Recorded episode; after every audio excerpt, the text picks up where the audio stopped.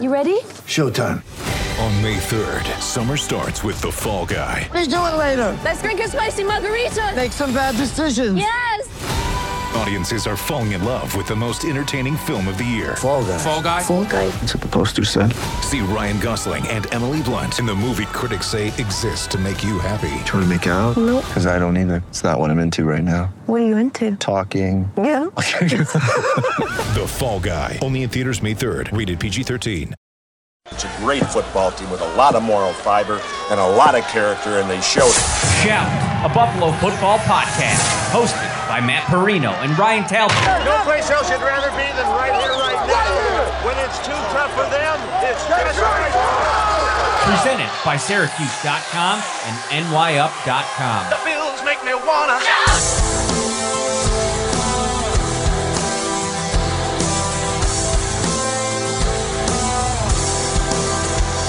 What is up, everybody? It is Monday night and it is the staple show. I feel like out of all the days of the week, Ryan, Monday has been the least utilized day of the week for the podcast. Like, does that does that add up? I feel like this is the maybe this day or Saturday. I don't know. No, I think it is Monday. We we usually the Bills play on Sunday, and we we do the post game right after. So Monday's not utilized very often, but on these short weeks with these Thursday games coming up, you know, last week on Thanksgiving, and then obviously this week on Thursday Night Football, you have to utilize it. Yeah, and speaking of utilizing it, utilize your keypad, your mouse pad, your mouse, computer, your fingers on your phone, and head over to topsmarkets.com slash red zone, and you can enter for a chance to win $1 million right now. Each week, Kings Hawaiian is pitting two city sliders against each other in the ultimate showdown, and you get to help decide the winner. Vote weekly for your favorite regional slider for a chance to win all season long and earn entries toward the $1 million prize. Explore the interactive stadium to play games, get recipes, share photos, and so much more. We got a lot to get to tonight. Um, this is going to be our one big show before the uh, Bills play the New England Patriots on Thursday. So this is going to be our staple show combined with the preview show, all jam packed into one. We have a lot of storylines to get into on both sides of this thing because really, I guess this idea that we could start with is the idea of what we're going to learn about this division over the course of the next month. Like, there's so many things. Like I saw, I was I was I was looking for um, some coverage of this Tua Tagovailoa, Mike uh, McDaniel anecdote that's come out recently and you know um, and it might not be recently it might go back to the summer but it's the first time i learned about it. And you know i was trying to read up on it where he kind of put together a 700 play highlight reel of tua in, in one of their first meetings together and how that belief from the coach what that instilled into tua and how that's kind of catapulted him into this just unbelievable comeback season. And i was listening to a talk about last season and all the stuff that went into the struggles and like asking himself, um, do I suck? Like he was asking him that, that question last year. And the, the, the way that he's evolved, it's like, listen, I know this is a Bills podcast and I know there's no Bills fans that want to hear glowing things about Tua, but I, honestly, from a human standpoint, I just got to thinking about it today.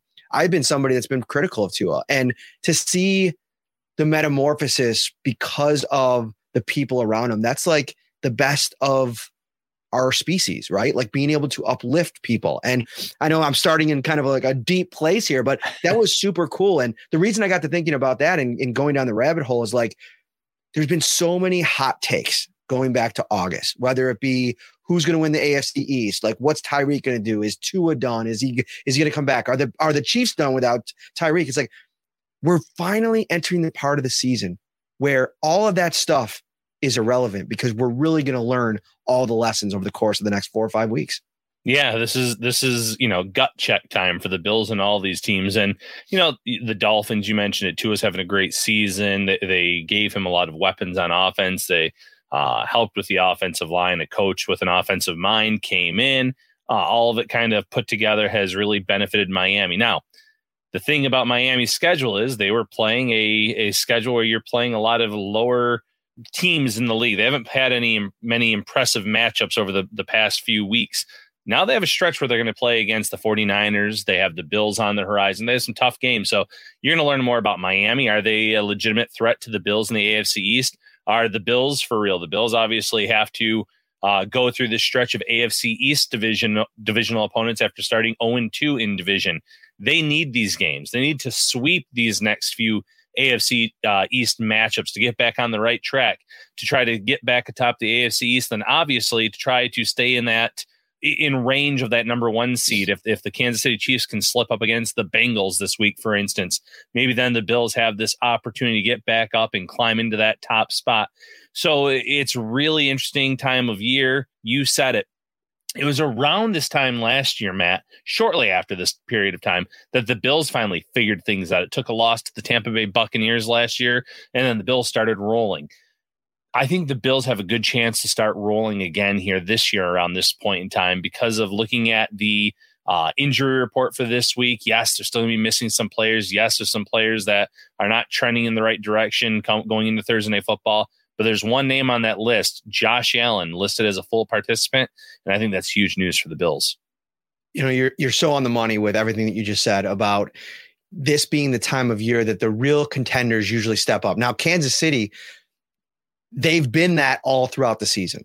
You know, Miami has established itself as a contender. I think that it's you can call them that at this stage. Mm-hmm. But there's so many different parts to their experience and this was getting to my greater point and i think you hit the nail on the head is that we just with the strength of schedule and miami in the afc if you take out the afc west because they've all played each other and the strength of schedule there is a little bit out of whack the only team in the other two divisions the north and the south that have a um, lower strength of schedule in their wins is the tennessee titans so a team that's been historically now the last couple of seasons a fraud. And I've looked at a lot of different things, and I shouldn't call them a fraud. I think they've really been a solid team for the last three or four years with the parts that they have and the quarterback that they have. I think Ty, Ty, Ryan Tannehill only going to take you so far, and he's taken them to that place the last couple of seasons. But for Miami, the rush to anoint them. And listen, we're all guilty of it. We all rush to judgment in so many ways in professional sports. But I, I feel like we've just finally pulled up to the starting line, right? And it's it's it, sets up perfectly with the fact that the Bills are going to play the Patriots, the Jets, and the Miami Dolphins over the next three weeks, and then you're going to really learn all of this. And um, you know, Miami hasn't played in weather; they haven't really had to have a couple of tough games. So after that gauntlet you mentioned, like the Chargers are fighting for their playoffs lives. After the Niners, that's going to be a tough game in two weeks. Then you have the Bills. Those are all road games. So they have to go on the road to San Fran and then LA. Apparently they're staying out there, is what I've heard. Then you come back to Miami for a couple days. Then you fly to Buffalo to play the Bills. Uh, at the end of that, you have to get up for that. Taron, Taron Armstrong might be out for that game, all three of those games potentially. Uh, he's dealing with a pectoral issue. And then you throw in the, the, the December weather at Buffalo and then the end of the season at New England there is adversity coming down the pike at the Miami Dolphins and Tua. And I've loved the story so far because it's, you know, you hate to see anybody. I don't care if you're, and I think Bills fans are great in this way, in that even, you know, guys that, you know, they cheer against and root against when it came to the injury, like, you know, donating the Tua's uh, a foundation or a charity in his cause.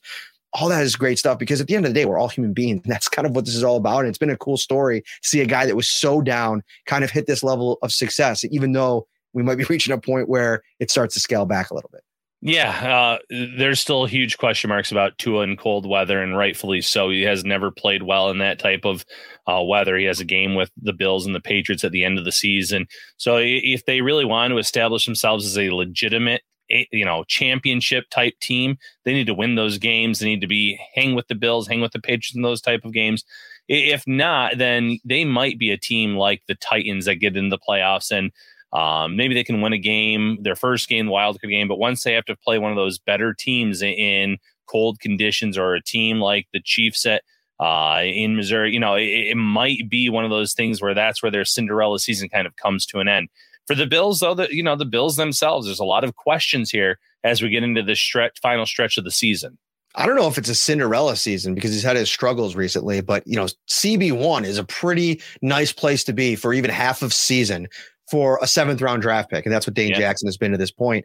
But hold the phone, Brian. You came out with, you know, you ever seen those videos where people like walk around in the streets of like big cities like New York or Chicago with one of those little mini Nerf basketball hoops and they run up behind somebody and right at the last second another friend like tosses up a Nerf ball and another friend comes in and like posterizes the guy in the middle of Times Square. I feel like that's what you did to Dane Jackson on Sunday. You put out a story saying bench Dane Jackson. I mean, you were not mincing words. You came for, you know, you, you dunked on him. I mean, is, is it been that bad? Is it time to move on completely and just sit him on the bench?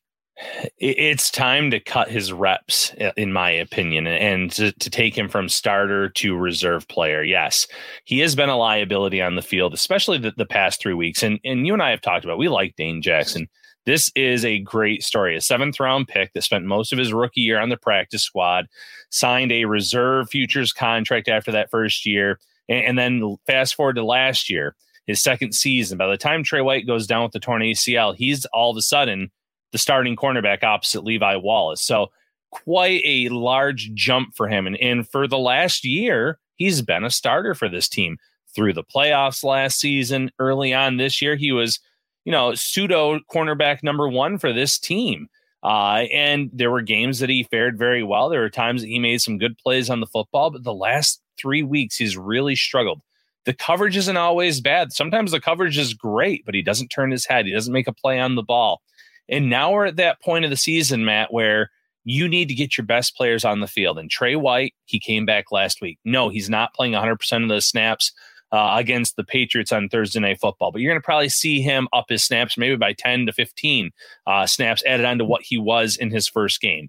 You're going to have Kaiir Elam get into this lineup more. He was returning from an injury. It looked like the Bills were a little hesitant to get him on the field uh, uh on Thanksgiving Day but I think he fared very well health wise. I think, I think he played very well for the Bills. You drafted him with a first round pick. You want to get him onto the field for some significant reps. So there's two guys right there. And, and as Trey White is easing his way back, oh, by the way, you signed Xavier Rhodes to your 53 man roster on Saturday.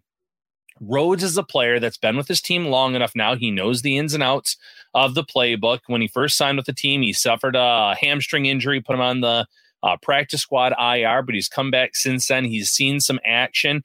I'm ready to see his role increase as well, Matt, because he's someone that uh, not going to be guilty of blown coverage. He knows how to play the football a little bit better than Dane Jackson, obviously, at this point in Jackson's career. Uh, and, and, he's someone that when he played in a zone defense, a scheme very similar to what the Bills run with the Colts, he w- had one of his best seasons of his career. So between that trio of Trey White, Kaiir Elam, and, and Rhodes, I think there's a good chance for Dane Jackson to take a step back, get a little bit of a breather, go from 100% of the snaps to down to 40, 50%.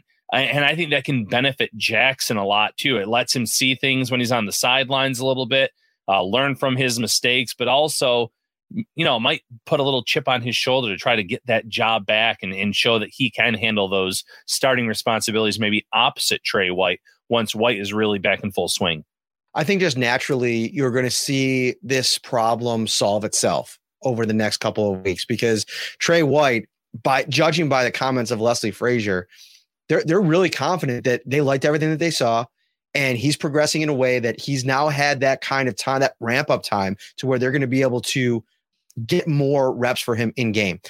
I'm, I'm seeing this asked a lot in the chat. Kaiir Elam off the injury report. So yes, full practice participant today. He did not um, have any designation on the Bills' first injury report uh, this week, which is huge news. So now it comes down to all right, what does this potentially look like? Because if you want to talk about responsibility, the Bills have treated Kaiir Elam to this point with kids' gloves, right? They've not really put him out there. He's played 100% of the snaps in two games. And that's because of injury in those games. And they were games against, obviously, the Miami Dolphins in week three. Uh, they were banged up. They had to play them. And then uh, against Pittsburgh. And, you know, that's where I feel like this real good run of play for Elam, uh, 76% against KC, which I think was a big moment for him, 58% against the Packers. 43% against the Jets and then 30% this last week against the Lions. I don't know if you're if you're fully there yet to want to ask him to be CB1 out there, you know, spelling Tre'Davious White, but if that ends up being the mix and you want to split uh, on the other side with Xavier Rhodes uh, and Dane Jackson, to me it makes sense and they are so comfortable with that at the position. Like they've they've done it now dating back. I mean, I'm trying to think back to the first time they did it, right? Was it Levi and Josh Norman? Was that the first time they started really rotating cornerbacks in this regime? No, uh, year before that, Kevin uh, Johnson. Oh, yes, Kevin Johnson and uh, Levi as well. And Kevin Johnson really struggled to stay healthy. Yeah. Norman to a degree as well. But they're they're in a really good position, and you're, you're going to not have Christian Benford for a while. But I think between those four cornerbacks, they're in a good spot. Let's stick on the injury report here because I think the Bills got. I know the Von Miller elephant in the room. We haven't talked about that yet, uh, although it's not a really a lot new since Saturday uh, Right. on that. He put out a Instagram story today that I got uh, got on because a few minutes later he put out uh, he put up a, a picture of him smiling and said two weeks dot dot dot, and then the next the next IG story was of uh, Twitchmas Twitchmas his Christmas event on on Twitch. So he got me. Okay, we got did not practice today. Dion Dawkins. That continues to be a storyline to watch. I mean, you're probably looking at David Quessenberry out there on the left side, and whoosh against Matthew Judon, who's leading the NFL in sacks right now. Uh, not great. But here's the great news returning in full to practice, AJ Epenesa.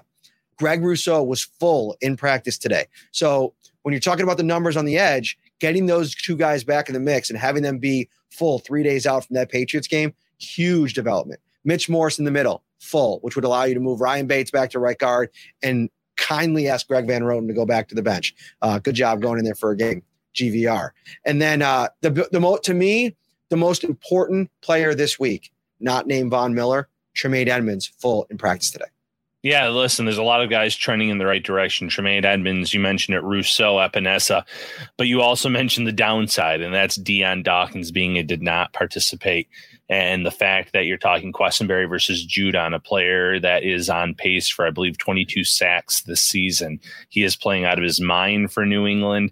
Uh, he is a player that has had great success in his career, and I'm sure he's you know, licking his his chops here, thinking about the opportunity to get after Josh Allen if Dawkins can't play, if this offensive line is nowhere near 100%.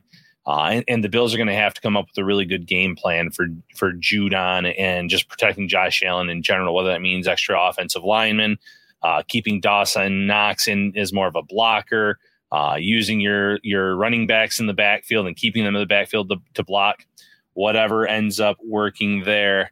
Uh, that might be my son Owen on my YouTube saying that. So I'm assuming because he says he always watches the pod. So hello, Owen. It's a little surreal to see my face and my name, but uh, thanks for watching, son.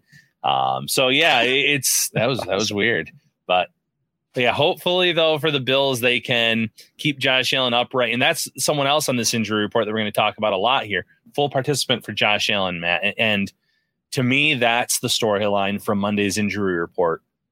Ever since he suffered this injury, he's been a limited participant or not participating at all. And there's a reason he's kind of come out a little bit slow against teams like uh, the Cleveland Browns and then the Detro- Detroit Lions. It's because he's not practicing in full, he's not getting those reps. It takes a little bit for him to get in sync with his offense. If he has, even though it's again, it's not a traditional full week, they played on Thursday and Thanksgiving, they're playing on Thursday on Thursday Night Football. But if he can practice in full this week and get those extra reps in that he was missing, I think you have a good chance to see this offense come out on the same page, be able to move the football. And they're obviously going against a Patriots defense that they have really had their number the past few matchups. I went back and watched um, the Minnesota game uh, against the Patriots last Thursday night. I was driving back. Uh, we were driving back from Detroit, so we didn't get a chance to really zero in on it. and you know, the, a big piece of the Minnesota's uh, or the Vikings' success in that game was a, a lot of clean pockets for Kirk Cousins, and you know he tuned him up to the tu- to the tune of 300 for I believe it was three touchdowns. Justin Jefferson went off, Adam Thielen went off. I thought that T.J. Hockenson made some nice plays in the game, but it really came down to protection. And Kirk Cousins, he's not living in that, that that scramble world that Josh Allen lives in. He's sitting dead in the pocket and surveying the field and trying to make plays. And his offensive line held up. And against this, you know, uh, Patriots team that has Matthew Judon, Josh Uche, a guy that we talked about a lot during the draft process a couple years ago, he had a sack in that game. I thought when they were successful, they broke down at you know on the offensive line, and that's going to be an area where even on the interior with Mitch Morse potentially being back, they're going to have to raise their level of play. I think this offensive line has been playing really good over the course of the last month. But where this thing can go off the rocks, go off the rails, if you will, is if Josh Allen throw, you know starts turning the ball over. And some of the things that we've seen throughout the season is when he's been turning the ball over, it's been a slightly a byproduct of the breakdown up front in front of him. I mean, I think if you look at the pass blocking grades, you know, we talked about Spencer Brown. You know, Ryan Bates has struggled at times. I thought he's been better in the in the passing game. I think Roger Saffold struggled a little bit. Morse has been their most consistent, and obviously Dion. But if he's not available, that's a real concern for me going into this game and how the Bills hold up in protection. Can he get the ball and spread the ball around to all of his playmakers and get them uh, and, and stay upright? It's a great sign that he's full. That really shows you that he's probably in practice doing all the throws, making all the throws. I will say, I'll give you this one little nugget. We were only out at practice for a few minutes today. When we went into the open locker room period, uh, they were out in the stadium because there was still some snow buildup in the uh, on the practice field. Uh, so they practiced in the stadium, and so it took them a little bit longer to get from the stadium over to the field house and into the locker room.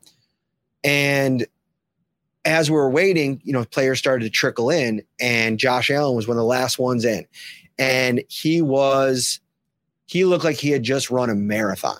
He was sweaty. He was, he looked like a, there was just a look of, you know, work on his face. You know, you could see it like somebody spends all day like out on the construction site or, you know, doing some kind of manual labor and you see him at the end of the day and you're like, that guy looks like he just put in some work. That's what Allen looked like. In that. So you pair that the the designation, being full in practice with what I saw after practice. And I think he's in a place where they practice outside. They're getting ready to go on the road. And I also feel like Patriots Week, you know, changes things for the whole organization. Yeah. Like they know the ghosts that exist with the Patriots. And I just feel like everything's a little bit more buttoned up this week. You know, attention to detail, taking advantage of practice, all those little things. Even McDermott's the feel around McDermott's press conference, it's, it just feels a little different.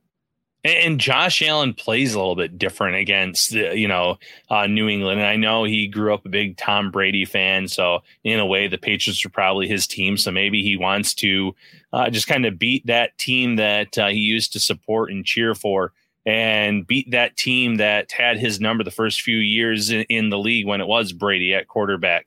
Whatever the case may be, Josh Allen kind of really turns it up a, a, notch or two against New England. And I think there's a good chance you're going to see that again as long as they can keep him upright and protect him. You know, going to that late Thursday Thanksgiving game, I know the Patriots were on the losing side of things in that matchup, but their offense played a pretty good game of football. Mac Jones was slinging the ball around. Stevenson didn't uh, break off any big runs, but he was their second leading receiver they look pretty good on offense. And, and, you know, going into this game, based on the way the last two games went for New England, they're going to have a little bit of a chip on their shoulder.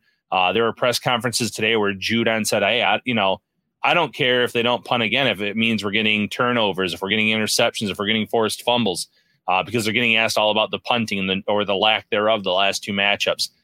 There's no doubt in my mind that this is a big game for New England in terms of revenge for last season, trying to hang around in that playoff picture. Uh, even in August, Mac Jones had a picture from the playoff loss in his locker with 47 17 written on it. So you can't tell me that uh, New England's not coming into this game trying to get some revenge for how things went in the playoffs, how things went late in the regular season. So for the Bills, Josh Allen and the team need to be buttoned up. They need to be paying attention to the details and they need to come out on offense and really put New England in a hole uh, to make them more one dimensional, to let that def- the defense make some plays on Jones, let the secondary hopefully get some hands on passes or uh, get some turnovers, something that uh, they really need to do early to, to let that one get away from New England and, and kind of put the hammer down on them sooner rather than later. Some news came out right before we started that Damien Harris has been ruled out of the game already, uh, according to Ian Rapoport. It was um, I think it's a, a thigh injury that's going to keep him out, maybe a week to week situation. So that's mm. listen, Rhamondre Stevenson is one of the best young running backs in the league, and he's going to be a lot to handle. But I do think that having those two bruisers in that offense like really allows them to be more dynamic in their run game. I think this affects them a little bit. I think it's worth talking about. But I want to spend some time talking about Mac Jones and where he's at because we talked about Tua at the top, and you know I think if anybody could have been in there in a bad spot in this offseason, it's with the what the Bills did to Mac Jones last year, and he's played better the last two weeks. You know, 104.6 quarterback rating against the Jets in a 10 3 win. Uh, no offensive really production. They had a field goal in that game and then the return touchdown uh, that that won them the the Zach Wilson gets benched game. Hmm. And then this last week against Minnesota, listen, he made the plays that were there to be made. And what I thought was interesting 71.7% completion percentage, two, 382 yards passing, two touchdowns, got Hunter Henry going, get, you know, worked it around. DeVante Parker had a good game. He got it to Nelson Agholor, Bourne a little bit. Jakobi Meyers made a really nice catch in the play. So he was spreading the ball around. But what I thought happened was at the second and third level, the Vikings just didn't defend. And I think you get Tre'Davious White in a much better spot going into this game. You have Jordan Poyer available. Interesting enough, to going to be watching this illness deal because Damar Hamlin didn't practice today, which you, you start to think about maybe Dean Marlowe maybe in the mix if he doesn't get a full week of practice. I think Hamlin's done a really nice job in that role, but that's something to watch. Jaquan Johnson also out. And we were talking about Dane Jackson. He hasn't practiced the last two days. Yeah. He's been out with this illness as well. So that's something to consider. But for Mac, last week was more about who Minnesota is rather than who Mac and this Patriots offense is. Minnesota is giving up the most passing yards per game in the NFL this season at 273. They're banged up in their secondary. Andrew Booth, the rookie that we really liked, he's having surgery. They got a bunch of guys out. And listen, if you could stop that two-headed monster of Danielle Hunter, Za'Darius uh, Smith, I mean, you are really put in a good spot. The Bills scored 30 on them a couple weeks ago. So this comes down to at the front. I know they won't have Von Miller, but getting a lot of pressure, hitting Mac Jones, getting in his face like they have, and then being who they are at the second and third level and getting Tremaine Edmunds back is just absolutely huge in this game. Yeah, having Edmunds and Matt Milano together in this game is going to be a major factor for this team. Uh, Tyrel Dodson, props to him. I feel like in the last two games against the the Browns and the Lions, he didn't stand out. And, and, what I mean by that is he didn't stand out in a negative way. Like there was never any, there weren't plays where I said, oh man, like that was just a terrible, terrible play on his part. He, he took the job and he played well enough for this team to win both games. But the Bills have also learned over the last three, four weeks how important edmunds is. And I think the Bills already knew that, but I think Bills fans maybe learned how important edmunds is to this defense. So if you have them in the middle of the defense, if you have Jordan Poyer back there, Trey White in, in a bigger role than what he was one week ago, uh, Rhodes and Elam coming back, obviously, no injury designation. That helps on the back end. And then you mentioned it. You know, they're not going to have Von Miller, but they didn't have Von Miller last year, and the Bills were able to get to Mac Jones a little bit, affect him a little bit in that last game, affect him a little bit in the playoff game. And they did that sometimes with their front four. Uh, Greg Rousseau early this season had had a really nice start to the year. I think having him back is going to help. a Same with AJ Epenesa. But the interior part of this defensive line, I think, can wreak havoc again this week. Ed Oliver is playing out of his mind right now. Daquan Jones is playing uh, fantastic football for this team. You throw in Tim Settle making a splash play here and there.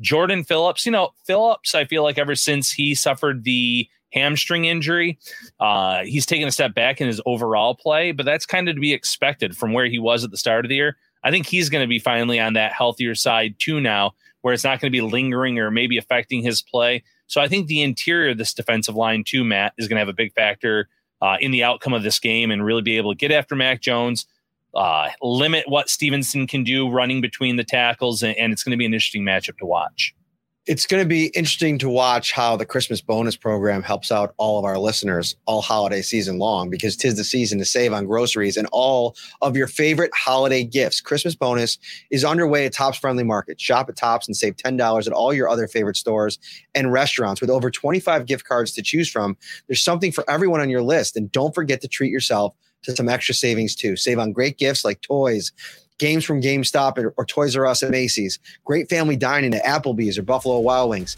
that new big screen TV you want from Best Buy, and so much more just by shopping at Tops. Be Santa's biggest little helper with Christmas bonus from Tops. And for a complete list of available gift card savings, visit topsmarkets.com slash Christmas bonus. Shout, a Buffalo football podcast hosted by Matt Parrino and Ryan Talbot. Get ready for the greatest roast of all time the Roast of Tom Brady, a Netflix live event happening May 5th.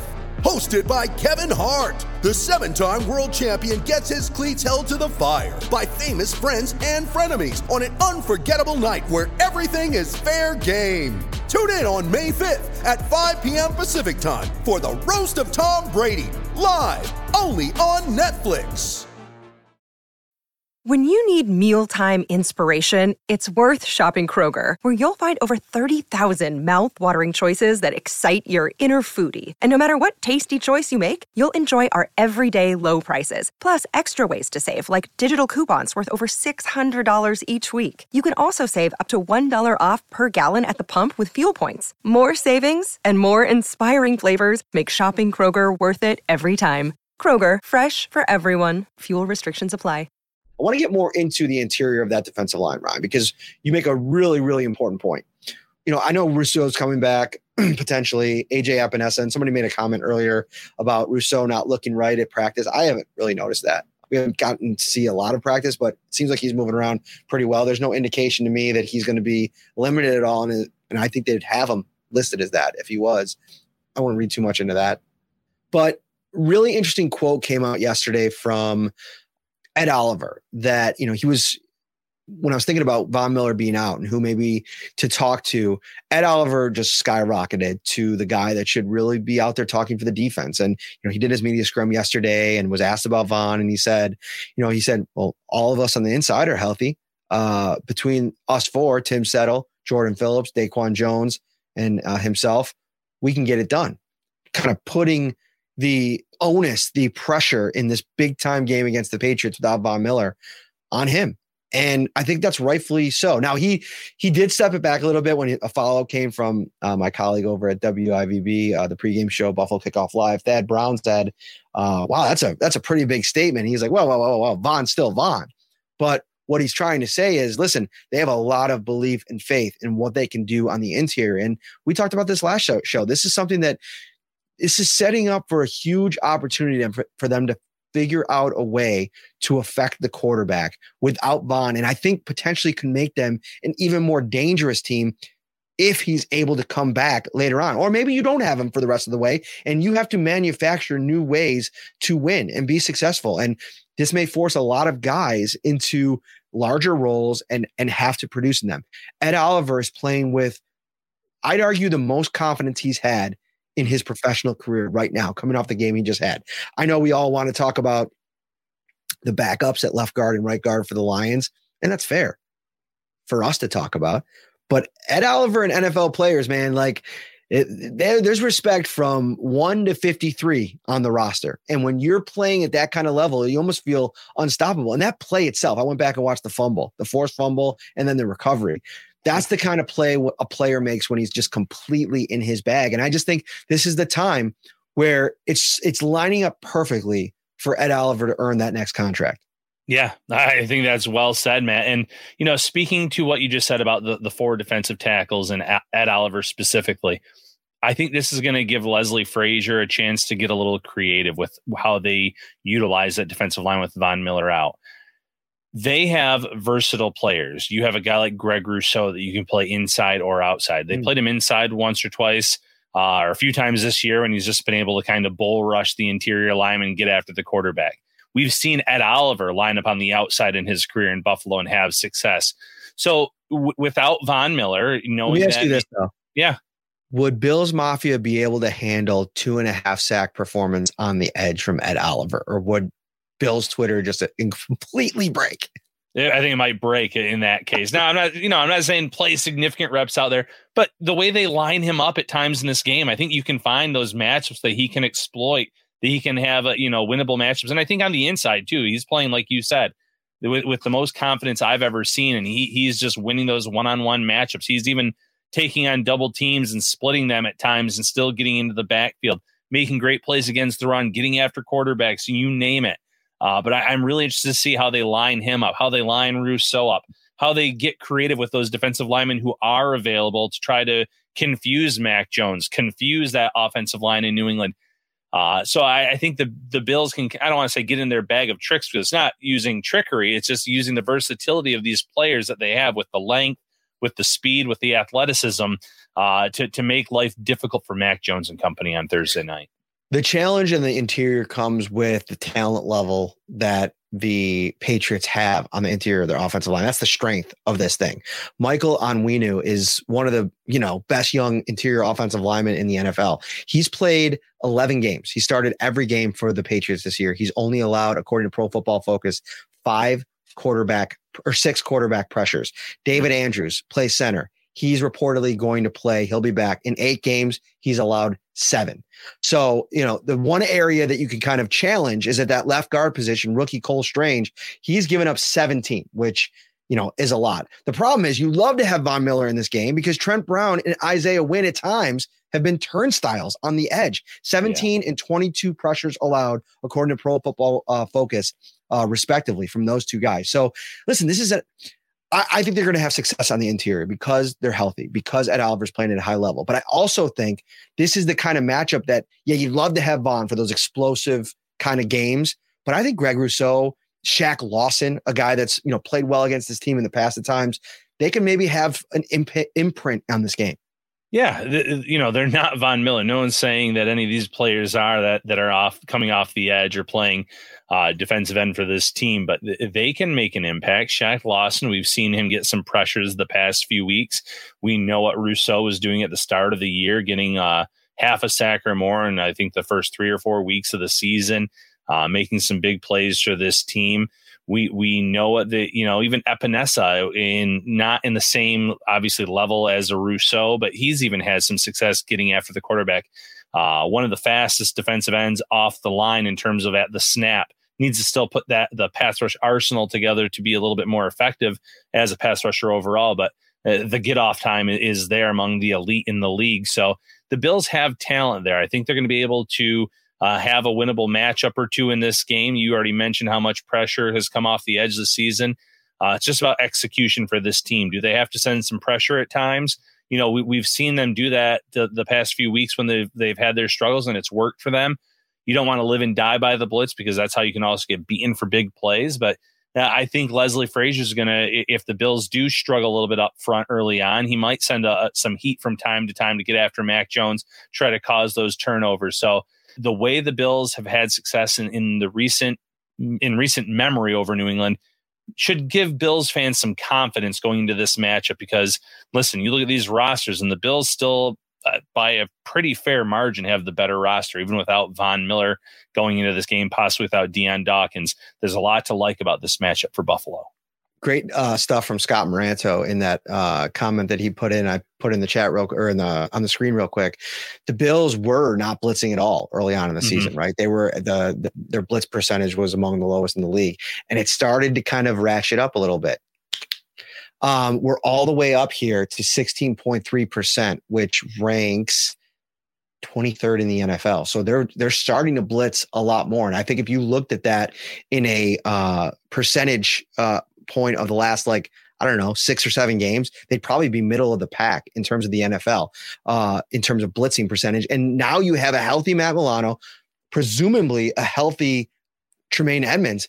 This can be one where you take a little bit more chances because of I don't want to say a lack of weaponry on the New England Patriots side, but there's not really that downfield one-on-one threat, the Tyreek Hill, the Travis Kelce, that you're worried about one-on-one beating your coverage. I, I think you can get a little bit more aggressive in this game. And we saw down the stretch as the Minnesota Vikings got a little bit more aggressive in the fourth quarter is when Mac Jones started to for lack of a better term, short circuit a little bit. Like there, there's these moments where I feel like he he goes, he's making all these really good decisions throughout that game, right? He's getting back, like you can just see the um the structure to his game. You know, getting going back in play action and immediately turning around and, and getting the ball out of his hands, hitting the back of his drop, getting the ball out of his hands, finding, locating his target, even looking off receivers, but just being just a bang bang nature to his play. And then over the course of the game, teams wear him down, and then he starts to put the ball in jeopardy. And there's two throws on, I think, the last drive or the, the second last drive where they could have been intercepted. And so you get in his face, you get him off the off of his spot, like Roy Collins says here in the YouTube chat, and that's where you start to have success. And I think they can have it in a variety of ways in this game. Yeah, and you know the Bills have had to blitz more in the past six, seven weeks uh, because of the injuries on this team, because of the secondary play, and, and, it has worked for them thus far. So in this matchup, with them being healthier, with them maybe having Trey White playing a larger uh, role than than what he was one week ago, maybe they don't blitz as much, but you should still try it, mix it in here and there to get after him. We've seen some really good blitzes with a Milano coming off one side, Taron Johnson coming off the other. Uh, the, the way that Frazier has mixed it up this year and over the course of his time as Bill's defensive coordinator tells me that they can have some creative blitzes here and there without going too far in one direction in terms of being too aggressive where they can get hurt uh, with a big gainer after the catch, things like that. But I think that the Bills will still lean on the blitz to a certain extent uh, as they are still trying to figure out those missing pieces uh, or figure out what their best combination is at cornerback, see how Elam holds up in a bigger role, etc. We're going to get to our value home centers keys to the game here shortly. But another topic I want to get into before we transition is I'm wondering if this isn't the game where we see the spike in um, playing time for Nyheim Hines because of number one, the potential uh, stress he could put on the on Belichick's defense. Like one thing that stood out to me listening to his press conference, I don't know if it was his appearance on We or a press conference, but he made sure to call out Nyheim Hines specifically and the potential that he add the, the potential like you know added oomph that he adds to the Bills offense. James Cook, something happened in that game the other day that live watching it, I didn't really notice it until I went back and watched the the replay he was almost single-handedly responsible for a Josh Allen interception on that short route yeah. where he was kind of supposed to keep feeding into to the to his left, Allen's right, and he just stopped. And not only did he stop, but he was completely out of sight of the quarterback. So he was not giving Josh any type of window to throw the ball to him. And so I think Josh had no no other alternative but to force it to the right, like almost like, come on, go, go, like leading him with his shoulder pad. And then he just didn't go there. And that's the kind of mistake that if you look in a game like this that could potentially be close, and we'll get to our predictions later and how we see it going. But if you're in a close game in the fourth quarter, do you trust to put James Cook out there or do you trust to put in, you know, four and a half year vet Nyheim traded for to add to your offense. And you figure he's probably a lot more comfortable with all the different things you'll ask him to do in different situations. It, I just got to thinking that it wouldn't be surprising if we saw maybe those roles reverse a little bit in this game. Yeah, I think that's fair, especially in the the exact scenario that you laid out, a, a play where he's running a route. James Cook was viewed as one of the better pass catchers, but that doesn't mean that his route running is among the best in the league. Yeah, that's that comes with time. He made a big mistake in that Thanksgiving Day game that led to that interception. Where Nyheim Hines, he's he's more polished as a route runner. He's someone that can create the separation, that's going to know where to go. So I think you can start utilizing him more. And as good as he's been as a kick and punt returner, that's not why you traded for him. And we both know that. It was to get him involved in this offense, get him a, a bigger role, create another weapon for Josh Allen and this team to utilize. And this is the the point of the year now where I think it needs to happen. The Bills need those extra weapons in these games where uh, you might need to leave Dawson Knox back and blocking more with the offensive line the way it is, or Devin Singletary. So let Hines come out there as another weapon for this team and be that guy too that can clear out space um, and, and, get the defenders moving so that way Allen has a clear window to throw to, whether it is to Hines or someone else behind him. So yeah, I, I think that's a good point. I think getting Singletary heavily involved in this game is going to be huge for this offense. There's a lot of little things that the Bills have to do right to come away with their first AFC East victory on Thursday night. 14 snaps for Cook against the Lions, only four offensive snaps for Hines in that game. So that's just something where even if you get those closer together and maybe eight or eight-ish a piece in this game, it, it could be something interesting to watch here. All right, we're going to move on to the last two segments of this week's show. Oh, actually, before we do, I had a fun little exercise we can do. A lot of fans did not like the last one we did because we were going over somebody's, uh, or we were going over the market driven uh, yeah. tiers. And they didn't like the fact that I was asking you to guess the market, but I thought that was fun because it was like, it's market driven. So you have to kind of consider, like, all right, what does the public think? And then try to, like, whatever. They're not all going to be winners. but I like this idea. Let's go through. I got a list here of the top highest paid quarterbacks in the NFL right now. Number one, Aaron Rodgers, right? Who's number two? I'm trying to think after that contract where Russell Wilson was. was Russell Wilson, number Okay. two. AAV, $49 million.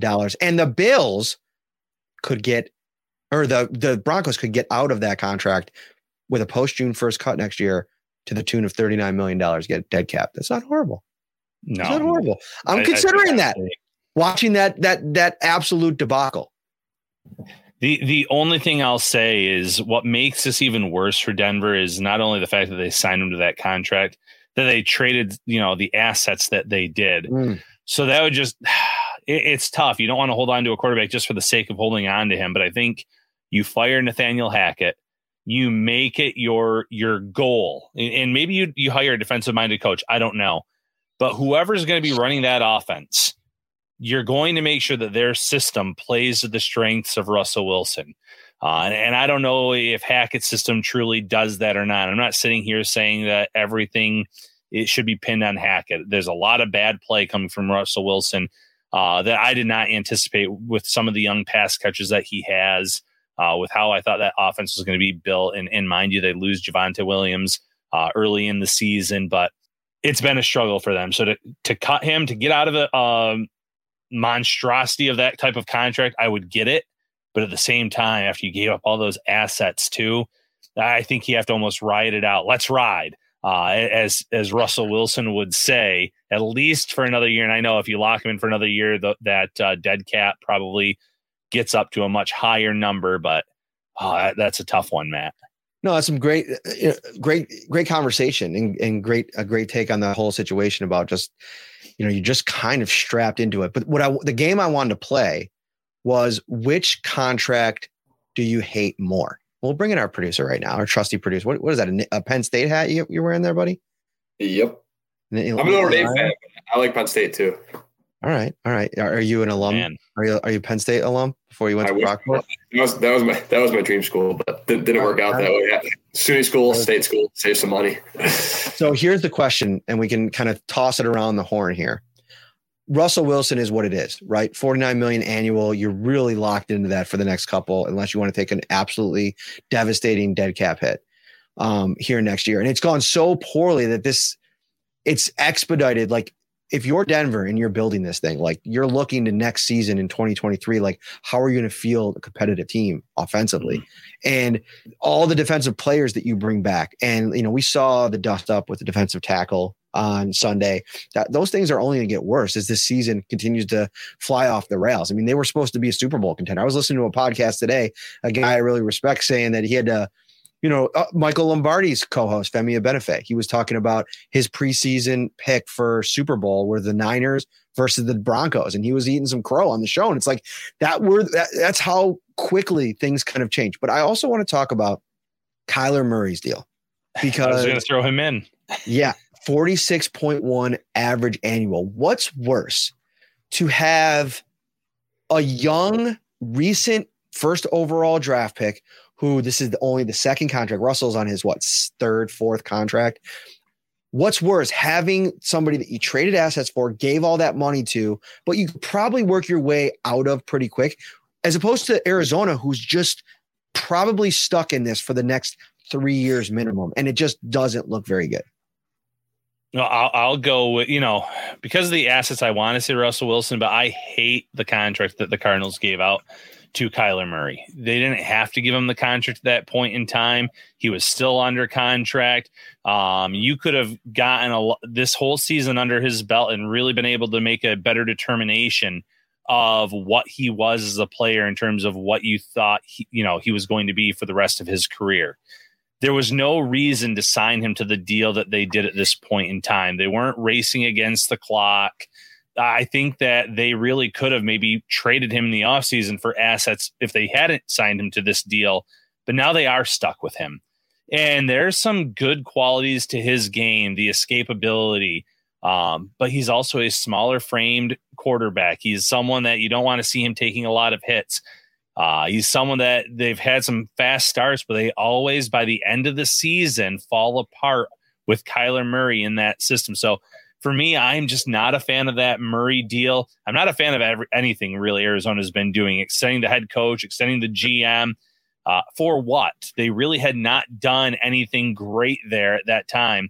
So I feel like Murray is a really bad contract. And like you said, because of his age, because of the money he's getting, they're locked into that for the foreseeable future where there is at least an out with Russell Wilson. Yeah, I'll look at it on the flip side of things. Um, I think the Kyler contract, obviously, right now is looking, you know, not too good with the four and seven or four and seven start. I think somewhere somewhere around there, not not too good of a start for them. Um, but they have Marquise Brown, who was on the IR for most of the year. Um, he's back now. Obviously, Hopkins was out most of the year. So Kyler was without Hopkins to start the first six games, and just less Ertz as well. So Kyler's been dealing with a lot of injuries on his side of the ball. I think from a fan perspective, if I were if I were a Broncos fan, I think the hype and you know trading those assets for Russell Wilson, how, how like how expensive you know they they paid him is um something that the Broncos definitely regret looking back at it now after, you know, 10, 11 games through the season. But I'm going to have to say that the Russell Wilson contract is worse just because of the fact that I think Kyler can turn it around. I think Kingsbury, I think he might be gone after this year. I think if they get a new new coach. I like their playmakers. I like uh, James Conner. He's a touchdown machine. He's been picking it up the last couple weeks. And then Hopkins, Marquise Brown, and when Ertz was healthy. So I think Kyler with a healthy team and a good defense, I think they can, you know, keep um, be, getting better. And I think Kyler's has room to improve, obviously. And I think with Russ, he's only going to get older. Um, you know, Jeudy, he's got good playmakers. Sutton, I think Russ is, you know, they might have to get rid of him uh, here in the next couple of years. Yeah, all good stuff all around. I, I, don't want to belabor this point. I just thought it would be a fun conversation to have because then you go down the li- list and there's Patrick Mahomes at five now and Josh Allen at six. And I think it, you just kind of spin it back around that, you know, there's been so much doom and gloom amongst Bills fans the last couple of weeks. I felt it on social media. I, I think that that comes naturally with the expectations and the fact that – you know, going in, this was this Super Bowl juggernaut that couldn't be stopped. And it's looked at times like it's it's stoppable at times, right? And so there's a lot of fear that goes in there. But no matter what happens this season, there's there's so many other bad situations of teams yeah. that are just throwing money at quarterbacks. And we haven't even talked about Deshaun Watson, who comes back next week, this week. And guys, there's a very good possibility that after not playing for two years, he just stinks. Like they could have given him 230 million guaranteed and he stinks. There's a real possibility. He didn't look good in the preseason. There's been a lot of the the criticism that he's going to face, regardless of if he's good or not, is there. But then you, you, throw in the pressure of him coming back and not outplaying Jacoby Brissett. Can you imagine those press conferences? There are just so many more uh, horrible situations around the league. It's it's it's kind of interesting to watch it sometimes.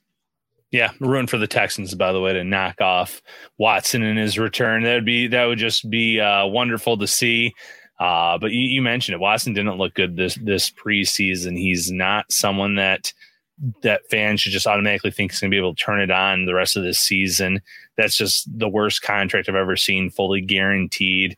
Um, so it's going to be interesting, Matt. You're right. It'll it'll be fun to see how the Brown season ends. Obviously, uh, they're not a team that's going to make the playoffs this year the way they've been playing, uh, unless there's a major turnaround. And I'm not anticipating that with Watson at quarterback. All right. Um, we're going to move this thing along. Our next segment, as always, uh, and again, this is a, a staple show and a preview show all in one. We have to bring you the Value Home Centers uh, keys to the game. And uh, we brought we brought in Jay, Jay or uh, AJ a little early this week, uh, and that's okay. We'll uh, we'll get you going right now. If you head over to valuehomecenters.com. They have tons of deals for you. They have this special Cyber Monday deal that's going on today, right now. You can get a Milwaukee's pack out modulator storage system. You know what that is, Ryan Talbot? I was actually looking at them earlier today on their Instagram. Yeah, that's it, good deals there, and you get some gift cards too. Is that correct, Mister Parrino? You do. If you buy $199 in qualifying pack out storage solutions, you get a $50 value gift card. If you buy 299 worth, you get a $100 value gift card. And then you can just go to town. You can get all the new toys that you've been you've been eyeing over at Value Home Centers. They got you hooked up. All right, let's go into our keys to the game. Ryan, I'll start with you. AJ, you can bring one in and I'll I'll bring us home there before we get to predictions. Feed Devin Singletary. I know that's a little bit off the beaten path. The Bills are now 4 0 when Devin Singletary gets 14 carries or more this season. They are 5 and 1 when he gets double digit carries. If you are going to this game potentially without Dion Dawkins, they're going to, the New England Patriots are going to be pinning their ears back to try to get after Josh Allen. What's the best way to offset that? A strong running game. And Devin Singletary has been playing good football when he's been given those carries, given those opportunities. And yes, that also trickles down to Nyheim Hines. It trickles down to James Cook. But utilize the run game. Do not let the Patriots with Matthew Judon and company be able to just go after Josh Allen and do not make yourself one dimensional if you do not have to be. So feed Devin Singletary, get him those 14 carries or more. And only good things have happened so far this season when it has happened, Matt.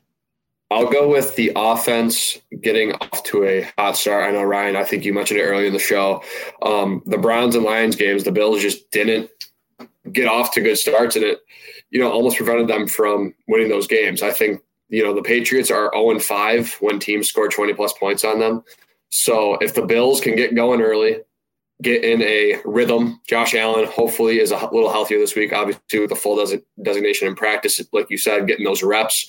I think the Bills, if they can find a rhythm on offense in the first half, continue that over to the second half, and um, I'll bring Ryan's key to the game in there. Feed Devin Singletary in the second half. Um, I think the Bills can get the job done. I, I was going to kind of go in a similar direction there, but I'll flip it over the defensive side of the ball since AJ uh, stole my thunder.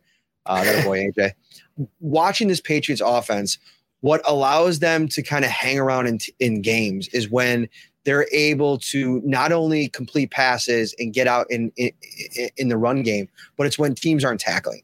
And at times this season, the Bills – have struggled, you know, with tackling uh, in the run game at times, even in the pass game. You talk about some missed tackles, you know, the last couple of games, you know, against opposing teams' passing game. So I think, you know, having Edmunds back, having Milano, who's been one of the best players in the NFL this season, you got to fly to the football. You you can't let them break tackles. You can't let them sustain drives because I think that's where this team, where this becomes a game. Because if you come out and you do what you're supposed to do to this defense, I think there's enough offensive firepower for the Bills to score enough points to probably make this a two score game at some point over the course of the first 30, 30 minutes. And I just don't think this is a Patriots team that's built to come back from uh, you know a big lead. And even even though it is in in Foxborough. All right, prediction time. Ryan, who we got?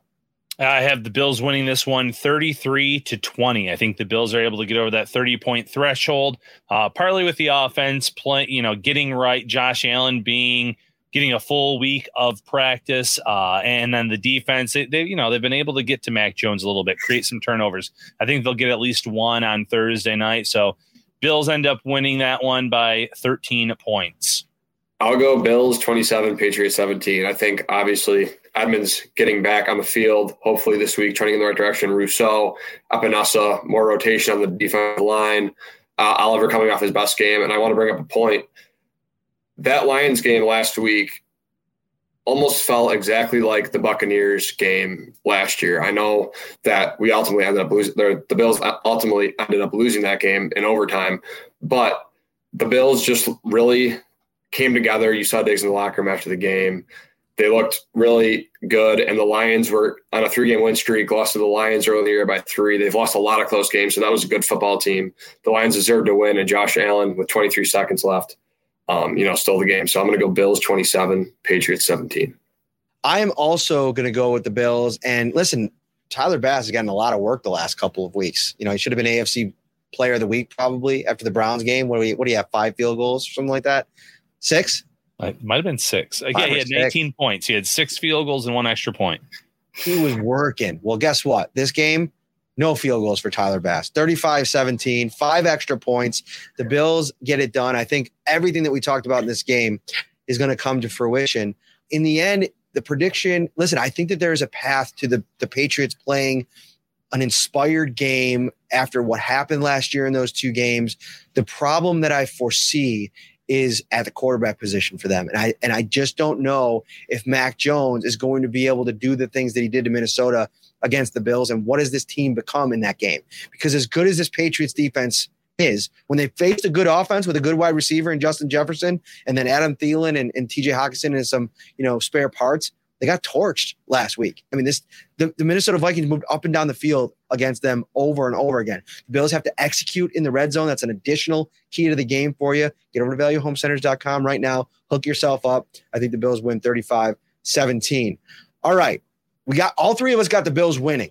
But if you want to win for the big game Thursday night, head over to Tops and the Carry Out Cafe.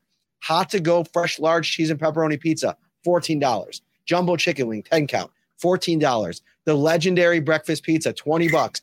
Pizza or taco lock, six counts. Are you laughing, AJ? Are you laughing? No, I'm, I'm nope, not at all. It was a great transition. You're the, remember, you're the transition king. 769 baby back rib sections 599 a pound.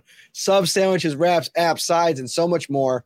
Visit topsmarkets.com slash red zone for the complete menu of ready to enjoy fan favorites. I thought you were laughing but i think it's your because i didn't i had my read up on the screen so i couldn't see your face. I think it's your internet connection. We got to upgrade you to the next uh, package. So next week we can get you you know full-fledged uh you know breaking up there Yeah, probably. I, you know, it's the college Wi-Fi, I guess.